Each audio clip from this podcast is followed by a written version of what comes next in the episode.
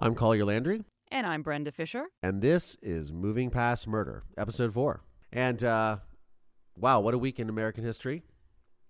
Yes. Mass shootings, mass murders. Um, I don't know if this is the COVID hangover or what this is, but I genuinely think that you know uh, people are crazy. People do crazy things. I think they are looking for someone to blame for what's going on, and it's, you just can't. you can't. And people have to let it go so that we can move on and recover and heal from, you know, what our country is going through. Yeah, and the rest of the world for sure. Um, Yes. on a personal note, uh, there was a missing persons case in Ohio that was then ruled a potential kidnapping after this poor woman disappeared. And tragically, on the evening of March 14th, police uh, found the body of Melinda Davis in the trunk of her car outside Columbus, Ohio, in a city called Galloway Wow. uh, the case resonates with me because it is uh, in Richland County, and you know it is a it is a woman, and and it, it, you know it's it's very tragic. Um, And this is a domestic violence case, isn't it? yes, it does stem from that, I believe, and uh, we, this is something that we're going to cover more uh, as things unfold. They did arrest her ex boyfriend. Uh, John Henry Mack was arrested for kidnapping on charges of kidnapping, and uh, he is still apparently in custody and now being charged, I believe, with murder. So Wow. uh, let's get to it. Testimony continued today in the most notorious criminal trial in Richland County history. Dr. John Boyle is accused of killing his wife Noreen and burying her body in the basement of his new home in Erie, Pennsylvania. The 12 year old son finally took the stand. As I heard a scream, I heard a thud. It was about this loud. We, the jury, find the defendant guilty When I was 12 years old, my testimony sent my father to prison for murdering my mother. This podcast serves as a type of therapy and reconciliation for myself, and it is my hope that it helps anyone who has experienced deception, betrayal, and dark trauma. I'm Collier Landry, and this is Moving Past Murder. All right, so Brenda, um, as I mentioned in the intro, a lot of lot of things happening. We had the tragic shootings in Atlanta last week, the shootings in Colorado, and as I mentioned, the very personal case to me uh, in, in Richland County. Unfortunately, the body of Melinda Davis was found on March the 14th outside Columbus, Ohio. She was uh, found in the trunk of her car. She had gone missing two weeks prior to that, and there was a massive manhunt for her. And then her ex boyfriend that she was going to see was charged with her kidnapping, and now he is being held for her murder. It, it's hard, you know, because some of the details that I've heard regarding this case are she had said to a friend, you know, she was going over to see this guy, John Henry Mack, and I believe that he had had a history of domestic violence or a, uh, somewhat of a lengthy criminal record, as I'm told by my sources. You know, she said, uh, if I don't come back, call the police or I go missing. And I can't help but feel the. I, I don't know how to explain it. My mother before she, yeah, didn't your mother make those same comments? it's yeah, it struck a very familiar chord with me in the fact that my mother had told me about a month before she was murdered. You know, something happens to me. You know, your father had me killed. He has mafia connections. He has this, that, and the other. But your father had me killed, or he killed me himself. That's a lot to lay onto an 11 year old boy um, Yes. who loves his mother dearly. But I can't help thinking that some sort of self fulfilling prophecy. I, I I don't know. I don't know. What are your thoughts? I mean, the whole thing is crazy. And, you know, if she was that afraid of him and went with him, you know, somewhere, um, you know, that just is mind blowing. Especially the fact that, didn't you tell me that she has four kids? Uh, I believe that she has four children, yes, that have Wow. been left without a mother in their lives, and I can definitely empathize with those children. It's Oh my gosh, it's yes. a tough road. I believe that there are some members of the family that have stepped up to look after these these children, which is wonderful. Um, I cannot say the same is what happened in my life Right? as I went immediately into the foster care system, but I'm glad that there are family members there that can be there for these kids as they as they come to grips with the fact that they're not going to see their mother again. You know, it just baffles me that people are so violent and don't think about who else they're hurting besides, you know, whoever it is that they're targeting because it has so many effects on other people and other family members and you've got kids involved and to me it's like how can someone be so selfish that you know their anger is more important than the lives of all of these people? I just don't get it you know, one of the impetuses, as you know, for making a murder in Mansfield was to really examine the consequences of violence, the ramifications and repercussions on, you know, secondary victims, focusing on non combat PTSD, the ancillary victims, really, that are left to deal with the aftermath of these violent crimes. And obviously, it's a very personal thing for me. But again, yes, it, it is a very, the thing that is hardest for us to reconcile as human beings and our sense of empathy that we have towards other people in these situations is how do we reconcile such a selfless act? Because at the end of the day, this person or people, you know, male, female, whatever, um, when they act out on in these violent ways on another human being or human beings, it is a selfish act. However, when you when you really boil down to it, it's a completely self-destructive act, and it's it's kind of the antithesis yes. of being selfish in a way because now you've put yourself in a position where the you have to live with the fact that you have not only taken other people's lives unnecessarily, but you have also to deal with the fact that you have completely altered the course of your own life.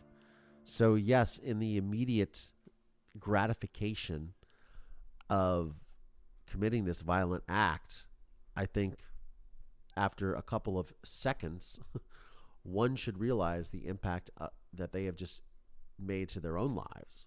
And the fact that you're not going to get away with it, you are going to get caught. And if you don't get caught, you are most likely going to be living the rest of your life looking over your shoulder. I just think that their rage overcomes them, and it's it, it, it's extremely tragic that they allow themselves to do this. And you know, you almost I, you almost wanted to you know, go, okay, was this person, you know, were they intoxicated by some substance that made them do this? But really, no, just people are crazy. And that's one of the things that I had to reconcile with the murder in Mansfield is when I looked at my father, I just realized that just some people are born evil. You can't justify they weren't. You can't go, okay, well, yeah, they were probably molested as a child or they were beaten. They weren't raised the right way. They were this, that, and the other. And, and you know, and we discussed this in a prior episode, but and we will continue to discuss this I, I feel that it, some people are just inherently born evil. Some, I don't know who who famously said the quote. I mean, it comes from a Batman movie. Uh, Michael Caine says it to Christian Bale's character. Some men just want to watch the world burn, but it's actually a real quote. I want to say from Nietzsche, maybe, but I'm not 100% on that. But yes, mm. some people just want to watch the world burn. That's crazy to me. It's like life is hard enough. It's like, why do we need to make things worse out there? Yeah. And why do we not just take pause and reflect and go, okay, I'm ready to impact someone else's life, the supporting cast around those people, but then also their own life? I mean, now this gentleman is going to either A, face the death penalty, potentially. Uh, I was speaking to David Messmore the other day about this, and he said, you know, I think it's going to be a death penalty case. And, wow. uh, from the things that I've read, and, and I want to speak to some of these people who are actively involved in this investigation, but some of the things I've read online is that this gentleman, I believe, while he was in custody, bragged that they would never find the body. Now, let's just backtrack this and let's, again, as this is called Moving Past Murder and relates to my life story. Here's a gentleman who he is accused of this crime. He is a suspect, and I don't know if he's been indicted already. I would assume he has. He's been indicted, but he will go through the due process of law that we have in the United States and be tried and uh, potentially convicted. However, he put her body in her own car. Not really hard to figure out. Yeah. Like Not really. And again, I take this to my father. Okay, not going to find my mother. Let me just bury her in the house that I bought for my mistress. Let me just put her there that I'm going to move into with my kids. Because nobody will think of that. That won't tie me to the to somebody put the body there, right? I mean, I, I you know, it, it was the one armed man. I don't know what these people think. I, I, I just uh, clearly they don't think these actions through. Then, let alone to be able to brag about it to another inmate or to whoever this gentleman supposedly spoke to. Oh, they'll never find her body. Uh, Well, yeah, they found her car and it had an odor. I believe the you know the woman who reported the car had seen the windows fog up over the past you know over the few days before repor- reporting it. And apparently, this car was found, you know, in a parking lot of an apartment complex that a lot of people that worked with this gentleman, John Henry Mack, would park their cars in to not get tickets when they worked at the same. I, I believe he worked for a trucking company or something. So a lot of these employees would park in this same parking lot. So I mean, not exactly the brightest of moves, in my opinion. And I know a lot of other podcasts tend to cover not only the motives behind a murder, but ways that bodies are dealt with. Uh, We won't get into those sort of gory details, but just doesn't seem like the smartest thing to do to put someone else in their own car um, and then brag about it. yeah, that's not hard to figure out. It's also, I think, and as we have discussed with my father, you know, one of the symptoms or indicators of a sociopathy is narcissism. It goes hand in hand. And how could you be so narcissistic to think that you are going to outsmart the police and be so egregious to just put a body in a trunk? It's it, again, my father, and I believe Dave Messmore says this in the documentary. He's like, "Oh, the police aren't going to figure this out. You know, they're they're dumb. They're not gonna they're not gonna be able to figure out that you know, oh, this body's in a house that I purchased, and then had my mistress forge my wife's name on a document Right. to purchase the house. There's a lot that goes into this that I, I think is really hard for us to understand. And going back to the fact that she was even going over to see him, I mean, I, you know, you can't live in fear of and thinking everyone's out to get you, but it doesn't. It- It's like why you know why not go with the police if you're because I uh, apparently she was going her her brother tragically had passed away I believe a few years prior and she this gentleman had some of his personal effects from the brother and wanted to quote return them to her. So why can't she go with a friend or the police? That's what the police are there for. The police are there to aid you in situations like this. I mean, you can move out of an apartment. If you have issues with your roommate, you call the police and you basically say, hey, look, I need a peaceful, you know, they just basically come and keep the peace for you and make sure that nothing crazy happens. Right. And uh, you know, you can do the same thing when you're going to get your personal effects. What was it, O.J. Simpson? I, I don't remember when this happened. I want to say it was like late two thousands when he went Oh. hotel with like a couple of thugs that had guns right. and went to go get his, you know, his football memorabilia that was quote unquote stolen from him by some collector, and it turned violent. And now he's obviously incarcerated, I believe, for the rest of his life, or maybe he got out. I don't know. Did he get released? I thought he did. Like maybe he got released. Maybe he's back living the, the high life as the juice. Hmm. But you know, again, went to go. But I'll, oh, I'll go bring some guns and some dudes instead of just calling the cops and saying, "Hey, look, I'm recovering my stuff. Please help me." Now, maybe in his case, the law enforcement officials in Clark County, Nevada, were not exactly eager to assist a man that most people would consider having gotten away with murder. But you know, Right. I don't know. But again, I, the sociopathy, the narcissism that goes hand in hand with these crimes is absolutely staggering. And speaking of a study in such narcissism, as you know, I have recently received all of my father's letters, Yes. and we will be reading them. I think there is something like four or five hundred of them, and I even have probably maybe forty or fifty that are unopened. So we'll be able to read these on the podcast, and that's going to be really exciting because I'll be able to, as I say in the trailer for the podcast, to let you behind the scenes into the mind of a sociopath because they are in different handwritings, typed, typed on a computer, typed on a typewriter, hand details, things of that nature. Uh, you know that I've saved over the years, and I, you know, I just saved them for posterity's sake, but I'm glad I did. And we use them in the film Murder in Mansfield. It'll be it, it'll be interesting to to see the similarities and the parallels that we can draw between current perpetrators of these types of crimes, of these murders, and my father. And dive into the uh, psyche of a of a killer. Yeah, absolutely. You know, I want to take this moment to say if any of our listeners are in a fearful situation with a spouse or a, a partner and they don't feel safe, look, there is no shame in calling law enforcement and saying, hey, I need help. Calling help, notifying your friends, letting people know. I mean, I believe what is your jacket that you wear with these crime junkie patches? It's be weird, be rude, stay alive. Yeah, be weird, be rude, stay alive. Notify people, keep people who are in your life in contact of what's happening if you feel threatened by you know, and this goes for both women and men, you know. I had a, a recent situation that happened. Uh, a friend of mine confessed that she got into an altercation with a mutual friend of ours, a very good friend of ours. And they got into a very heated argument over something, of course, something very stupid and petty. And then she removed herself from the room that they were in and went into the kitchen. And then he followed her and she said, Please stop following me. You're now getting aggressive. He and the dog was freaking out, obviously, because animals are very sensitive to to the nature of what goes on and in, with humans. Uh, that's why they're man's best friend, right?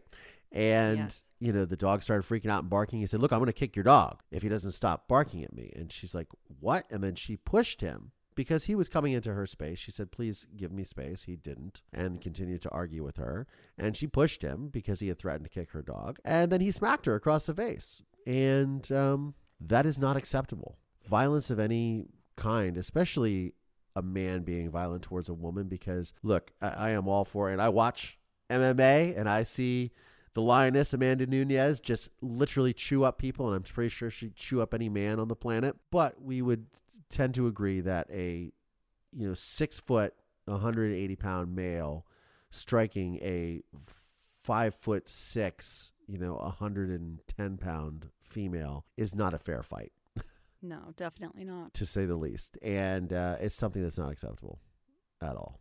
So if you are listening to this and you are in a violent spousal situation, partner, whatever that is, get people involved, let them know. There's no shame in this. Nobody looks down on you for being in these situations. People get victimized all the time. They get they get manipulated. We get into these relationships and look, I am somebody who has an extremely manipulative and sociopathic father. And that has tended to translate into my personal and intimate relationships in my life. Uh, so I understand. I can relate to that and you you get involved and you get entangled into these webs of these people's lives. But again, you know, there's no shame in saying, "Hey, I need some help here. Uh, I need to get out of this situation and not be around it." Speaking of, um, your stalker's back. Oh yes, my stalker has returned once again to email my adopted parents and say that she was inappropriately contacted by my father and could have only received the information from me as if I go and give information of people, let alone stalkers, to my father. No, uh, as we all know, that is yet another manipulative story of her. I don't even know. They're like, "Hey, have Collier contact me. I've been in, in hospice care or something ridiculous." You know, this this woman has claimed that she's uh, terminally ill and things like that, which I don't know if is true or not. Well, she's lied a lot, and she lied about your father contacting her. It was actually the other way around. The other way around because she sent me the email that she had sent him in his response. Yeah, and then to call your adoptive parents and tell this story just so that she can try to get you to contact her because that's obviously her end game. Yeah, it's um, it's a little odd. So yeah, I so we all deal with these these types of crazies for sure. Who knows? But uh, getting back on subject of others, we are uh, deeply saddened here on this program for a lot of the lives that have been lost in the last uh, week or so in the United States, and um, my heart reaches out to the family of Melinda Davis and her children and those that are mourning her. I believe the funeral is this Friday in Richland County. I believe Shelby. Uh, I'm not exactly sure of the details, but if you are listening and uh, you are in mourning, uh, we are with you in solidarity on that Absolutely. here on this podcast. So, Colorado, what happened in Colorado? I didn't hear that one yet. Apparently, in Colorado, there was a grocery store that was shot up, and the suspect is being charged with murder. They they apprehended him right away, and a police officer was killed as Oh. well. Wow. speaking of sort of the consequences of violence and the the ramifications again my um my sister, my half sister, who was born 14 days before my father was arrested, uh, she got married this last weekend, apparently. Wow. Now, my invitation got lost in the mail, unfortunately, but she did get married, and that's a wonderful thing, and I hope she's very happy. I have not seen her in several years. She was actually going to be a part of the documentary and um, decided not to, was influenced by others to not be a part of it. So that's kind of what happened there. But uh, I wish her well, Chrissy, and uh, maybe her and I will be reunited at some point in our lives. I did speak to her last year when her father got COVID in prison. Uh, we did um, exchange text messages, but that's been about it. But uh, but yeah, Yeah, it's interesting the family dynamic, you know, on a normal basis, but when you're dealing with murder and the fallout from it and blame and everything else that goes with it, I'm sure that makes it really difficult to try to connect with family members again. Yeah, especially in something as twisted and as entangled as my situation. You know, you had me as an only child, then getting a an adopted sister from Taiwan in the summer of 1989, then at the same time my father having impregnated his mistress and then my mother finding out my parents getting a divorce and then this wonderful child who had you know my sister is a wonderful human and her being born and then never you know ever really knowing her father and only hearing stories and rumors uh, that's a tough way to grow up Right. I don't envy that at all. And, and but again, this is one of these situations where this is the consequences of violence. This is the impact that these that these things have on other people, the ancillary victims, and my own personal story of having my family, my real family, both sides, not really coming forward and being there. I mean, they came forward to a certain extent, at least I'm told by them now. Yeah. Uh, but they were roadblocks were thrown in the way. I, I don't know if that's necessarily as true as they like to make it. I don't know what kind of gravitas that statement holds, uh, because they, you know, the the fact of the matter is, you know, come hell or high water, I'm going to get uh, I'm going to take care of my, my nephew or niece. I, mean, I don't care, especially when I had two godparents. and Right. both of them sort of really, un- uh, sadly, un- unfortunately, fell short, in my opinion, and I think in the opinion of a lot of other people. Uh, so it's been tough for me growing up because I don't really know a lot about my family and trying to interact and, and have relationships forged out of this tragedy has been arduous to say the least. And nobody's getting any younger. And I don't really know a lot. I have a cousin who has reached out to me who knew my mother growing up and uh, he call, he actually listened to this podcast and called me the other day and we are in a dialogue which is really wonderful because I didn't even know, you know, he existed. He had contacted me a couple of years ago when he had seen a murder in Mansfield and then we sort of lost touch a little bit uh, due to COVID and whatnot, uh, you know, and he had had some personal issues that went on in his life. But uh, Joe reached out last week and said, "Hey, I really love the podcast. I love what you're doing. I'm here for you." And they're kind of doing a uh, sort of family tree and family history, and he wants to make sure that I'm incorporated into that, which is awesome because I'm going to get to learn and discover more about my mother and her side of the family that I never really knew. And so there are these wonderful little things that trickle down when you are able to make a documentary like this or really explore these types of things in your life. And there are just these wonderful things that sort of manifest out of that, and that is one of them. So I'm very excited about that. That's awesome. Yeah. I think that's all the news is fit to print. We will be following this case with Melinda Davis over the course of our episodes for the foreseeable future and uh, we'll be tracking all these wonderful things and discussing more. We will have some guests on this program, and we are looking for people who want to reach out. You can reach out to us at movingpastmurder at gmail.com. Our website is movingpastmurder.com, mpmpodcast.com. And uh, I think that does it. So I'm Collier Landry, And I'm Brenda Fisher. and this is Moving Past Murder. Thanks, y'all. This podcast is made possible by support from listeners just like you please subscribe via Apple Podcasts, Spotify, Audible. Find us on YouTube, youtube.com forward slash Collier Landry. The film A Murder in Mansfield is available on Investigation Discovery, Discovery Plus, and Amazon Prime Video.